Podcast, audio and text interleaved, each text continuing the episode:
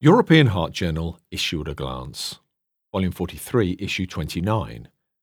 Focus issue, Valvular Heart Disease, by Editor-in-Chief Professor Filippo Crea. Read to you by Morgan Bryan. Challenges in the management of aortic stenosis, multiple valve disease, culture-negative endocarditis, and cardiac surgery during pregnancy. This focus issue on valvular heart disease contains the state-of-the-art review article, Which Patients with Aortic Stenosis Should Be Referred to Surgery Rather Than Transcatheter Aortic Valve Implantation, by Stefan Windecker from the University Hospital in Bern, Switzerland. The authors note that transcatheter aortic valve implantation, or TAVI, has matured into a standard treatment option for patients with severe symptomatic aortic valve stenosis, or A S, across the whole spectrum of risk. The advances in the interventional treatment of A S raise the question of which patients with severe A S should be referred to surgery. The myriad of clinical permutations does not allow the provision of a single uniform treatment strategy. Rather, the advent of TAVI, along with established surgical aortic valve replacement, or S A V R, fundamentally enforces the role of the multidisciplinary heart team for decision-making, recommending the best individual choice of the two options based on a thorough review of clinical and anatomical factors, as well as lifetime management considerations. Involvement of the informed patient, expressing treatment preferences, is a key for a shared decision-making process. Herein, the authors provide an in-depth review of evidence, informing the decision-making process between TAVI and S A V R and key elements for treatment selection. Special attention is given to the populations that have been excluded from randomized clinical trials, and lifetime management strategies of patients with severe A S are also proposed. What follows are two viewpoint articles taking opposing stances on the recommendations given for the treatment of A S in recent guidelines. In the first, entitled The New European Society of Cardiology stroke European Association for Cardiothoracic Surgery recommendations for transcatheter aortic valve intervention are too restrictive, Olga Thieler and colleagues from the Heart Center Leipzig at Leipzig University in Germany indicate that they believe that the authors of the two thousand twenty-one E S C stroke E A C T S Valvular Guidelines document used a rather conservative interpretation of the current evidence for the decision between S A V R and TAVI, particularly with regards to a new fixed-age criterion for low-risk patients. In the end, the decision between S A V R and TAVI must be based on careful evaluation of clinical, anatomical, and procedural factors by the heart team, along with an informed treatment choice by the patient, even if he or she is younger than seventy-five years. In an opposing viewpoint article entitled The New E S C stroke E A C T S Recommendations for Transcatheter Aortic Valve Implantations Go Too Far, Victor Dayan from the Universidad de la República in Montevideo, Paraguay, indicate that evidence extracted from the randomized control trials has confirmed the non-inferiority of TAVI to S A V R in the short and intermediate term over the whole spectrum of surgical risk patients, and therefore should be considered as a complementary treatment strategy to S A V R. The authors propose that there is no evidence to support that TAVI is superior to S A V R in any surgical risk score or age stratum, and furthermore, outcomes such as paravalvular leak, permanent pacemaker, and reintervention have a higher incidence after TAVI. Therefore, they propose that S A V R should be given at least an equal level of recommendation. Individual patient characteristics, local expertise, and consideration of each technique's risks and benefits should guide the final recommendation. It's worth noting that regardless of different views on the recommendations for TAVI versus S A V R, all three above contributions highlight the importance of a multidisciplinary approach within the heart team to establish the most appropriate managements of these complex patients. This notion is well highlighted in the two thousand twenty-one E S C stroke E A C T S guidelines. In a clinical research article entitled Characteristics, Management and Outcomes of Patients with Multiple Native Valvular Heart Disease, a sub-study of the Euro-Observational Research Programme Valvular Heart Disease two survey, Christophe Tribuillo and colleagues from the Amiens University Hospital in France assess the characteristics, management and survival of patients with multiple native valvular heart disease, or V H D. Among the five thousand eighty-seven patients with greater than or equal to one severe left-sided native V H D included in the Euro Observational V H D two survey, maximum three-month recruitment period per centre between January and August two thousand seventeen with a six-month follow-up, three thousand five hundred seventy-one had a single left-sided V H D, or Group A, seventy point two percent, three hundred sixty-three had one severe left-sided V H D with moderate V H D of the other ipsilateral valve, or Group B, seven point one percent, and one thousand one hundred fifty-three patients, or twenty-two point seven percent, had greater than or equal to two severe native V H D, left-sided and or tricuspid regurgitation, these being Group C. Patients with multiple V H D, Groups B and C, were more often women, had greater congestive heart failure or C H F and comorbidity, higher left atrial volumes and pulmonary pressure, and lower ejection fraction than Group A patients, all P being less than or equal to zero point zero one. During the index hospitalization, thirty-six point seven percent of Group A, N equaling one thousand three hundred twelve, twenty-six point seven percent of Group B, N equaling ninety-seven, and thirty-two point seven percent of Group C, N equaling three hundred seventy-seven, underwent valvular intervention, P being less than zero point zero zero one. Six-month survival was better for Group A than Group B or C, both P being less than zero point zero zero one, even after adjustment for age, sex, body mass index, and Charlson index, hazard ratio or H R, one point six two versus Group B, and one point seven two versus Group C. Group B and Group C had more heart failure at six months than Group A, both P being less than zero point zero zero one. Factors associated with mortality in Group C were age, C H F and comorbidity, all P being less than zero point zero one zero. The authors conclude that multiple V H D is common, encountered in nearly thirty percent of patients with left-sided native V H D, is associated with greater cardiac damage and leads to higher mortality and more heart failure at six months than single V H D, yet with lower rates of surgery. This manuscript is accompanied by an editorial by Catherine Otto and colleagues from the University of Washington in Seattle, Washington, U S A. The authors conclude that going forward, randomized controlled trials, or R C Ts, for each type of mixed V H D are unlikely, given the various possible combinations, small patient numbers, and numerous comorbid conditions in these patients. Hopefully, registries and large clinical databases will provide useful information or even allow virtual R C Ts. Of most concern is the high prevalence of significant tricuspid regurgitation, or T R, in patients with severe left-sided heart disease. Clearly, more severe T R is associated with adverse cardiovascular outcomes. However, we need R C Ts to establish whether a reduction in T R severity translates into greater longevity, fewer adverse cardiac events, and improved symptom status. Fatality of ineffective endocarditis, or I E, is high worldwide, and its diagnosis remains a challenge.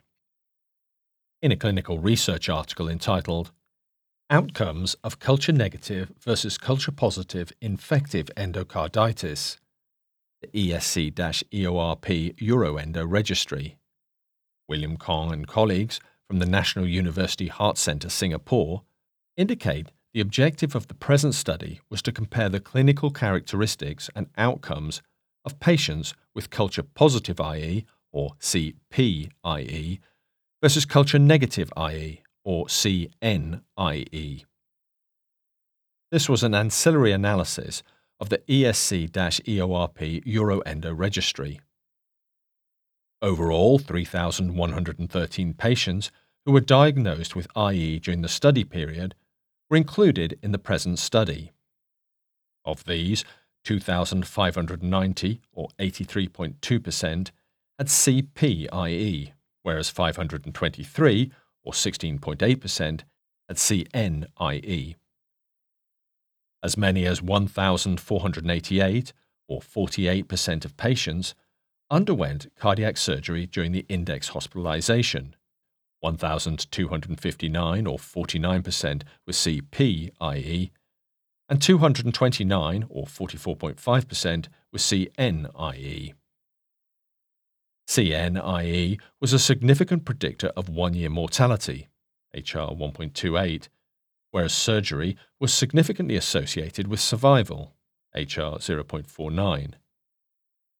The one-year mortality was significantly higher in C N I E than in C P I E patients in the medical subgroup, but it was not significantly different in the C N I E versus C P I E patients who underwent surgery. The authors conclude that the present analysis of the Euroendo registry highlights a higher long-term mortality in patients with C N I E compared with patients with C P I E. This difference was present in patients receiving medical therapy alone and not in those who underwent surgery, with surgery being associated with reduced mortality. They conclude that additional efforts are required both to improve the etiological diagnosis of I E and to identify C N I E cases early before progressive disease potentially contraindicates surgery. The contribution is accompanied by an editorial by Emil Fosbol from the Rigshospitalet in Copenhagen, Denmark. Fosbol notes that the study by Kong et al. Provides new insights into the important subgroup that is C N I E. We do need to secure proper cultures at an early stage of the disease and aim to reduce the prevalence of culture-negative infections. By identifying a proper causative organism, we may potentially modify patients' risk and hopefully improve their outcomes. Future studies should examine new methods for proper diagnostics, but also how treatment strategies, medical as well as surgical, should be best implemented in patients with culture-negative endocarditis. Hopefully, we can remove the double negative associated with this subgroup. The respective roles of oral anticoagulation or antiplatelet therapy following TAVI remain debated. In a clinical research article entitled "Apixaban versus Standard of Care After Transcatheter Aortic Valve Implantation, the ATLANTIS Trial," Jean-Philippe Collet and colleagues from the Sorbonne Université in Paris, France, note that ATLANTIS is an international randomized open-label superiority trial comparing apixaban with the standard of care. After successful TAVI, one thousand five hundred patients were randomized one to one to receive apixaban five milligrams twice daily, two point five milligrams if they had impaired renal function or were receiving concomitant antiplatelet therapy, N equaling seven hundred forty-nine, or standard of care, N equaling seven hundred fifty-one. Randomization was stratified by the need for chronic anticoagulation therapy. Standard of care patients received a vitamin K antagonist, or V K A, those being stratum one, or antiplatelet therapy, those being stratum two, if there was an indication for anticoagulation or not, respectively. The primary endpoint was the composite of death, myocardial infarction, stroke or transient ischemic attack, systemic embolism, intracardiac or bioprosthesis thrombosis, deep vein thrombosis or pulmonary embolism, and life-threatening, disabling, or major bleeding over one-year follow-up. The primary safety endpoint was major, disabling, or life-threatening bleeding. The rate of primary outcome was similar and occurred in one hundred thirty-eight, or eighteen point four percent, and one hundred fifty-one, or twenty point one percent of patients receiving apixaban or standard of care, respectively, H R zero point nine two, and there was no evidence of interaction between treatment and stratum, p for interaction equaling zero point five seven. The primary safety endpoint was also similar in both groups, H R one point zero two. In stratum one, n equaling four hundred fifty-one, an exploratory analysis showed no difference for all endpoints between apixaban and a V K A. In stratum two, n equaling one thousand forty-nine, the primary outcome and primary safety endpoint did not differ, but obstructive valve thrombosis was lower with apixaban versus antiplatelet therapy, H R zero point one nine, ninety-five percent confidence interval zero point zero eight to zero point four six, while a signal of higher non-cardiovascular mortality was observed with apixaban. Collet et al. Conclude that after TAVI, apixaban is not superior to the standard of care, irrespective of an indication for oral anticoagulation. The manuscript is accompanied by an editorial by Jurian Tenberg and colleagues from the Sant Antonius Hospital in Nieuwegein in the Netherlands. The authors note that Atlantis, far from representing a mythological lost land, contributes important evidence to the definition of optimal antithrombotic therapy post-TAVI. Based on Atlantis and envisaged TAVI-A F, when oral anticoagulation, or O A C, is clearly indicated, this can now include a direct oral anticoagulation instead of a V K A. Equally, when anticoagulation is not indicated, Atlantis corroborates current recommendations against O A C. Cardiac surgery during pregnancy is challenging.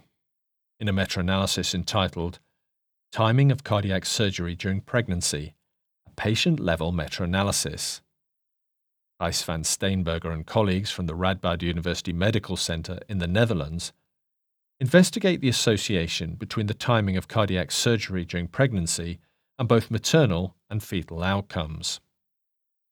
Studies published up to February two thousand twenty-one on maternal and/or fetal mortality after cardiac surgery during pregnancy that included individual patient data were identified. Maternal and fetal mortality were analyzed per trimester for the total population and stratified for patients who underwent caesarean section prior to cardiac surgery, this being the caesarean section group, versus patients who did not, this being the cardiac surgery group. Multivariable logistic regression analysis was performed to evaluate predictors of both maternal and fetal mortality. In total, one hundred seventy-nine studies were identified, including three hundred eighty-six patients, of which one hundred twenty underwent caesarean section prior to cardiac surgery. Maternal mortality was seven point three percent and did not differ significantly among trimesters of pregnancy, p equaling zero point two nine two, or between the subgroups caesarean section or cardiac surgery, p equaling zero point six seven one. Overall fetal mortality was twenty-six point five percent and was lowest when cardiac surgery was performed during the third trimester, ten point three percent, p being less than zero point zero one. Caesarean section prior to surgery was significantly associated with a reduced risk of fetal mortality in a multivariable model, odds ratio zero point one nine. The authors conclude that maternal mortality after cardiac surgery during pregnancy is not associated with the trimester of pregnancy. Cardiac surgery is associated with high fetal mortality, but is significantly lower in women where caesarean section is performed prior to cardiac surgery. When the fetus is viable, caesarean section prior to cardiac surgery is safe. When caesarean section is not feasible, the trimester stage does not seem to influence fetal mortality. The issue is also complemented by two discussion forum contributions. In a commentary entitled Significant Ethical Considerations with Cardiac Arrest Resuscitation by Dispatched Volunteer Rescuers, Aditya Shekhar and colleagues from the Harvard Medical School in Boston, Massachusetts, U S A, comment on the recent publication, volunteer first responders for out-of-hospital cardiac arrest at home.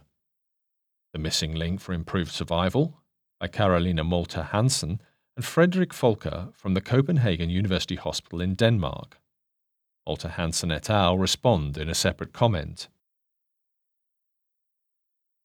The editors hope that the listeners of this issue of the European Heart Journal will find it of interest.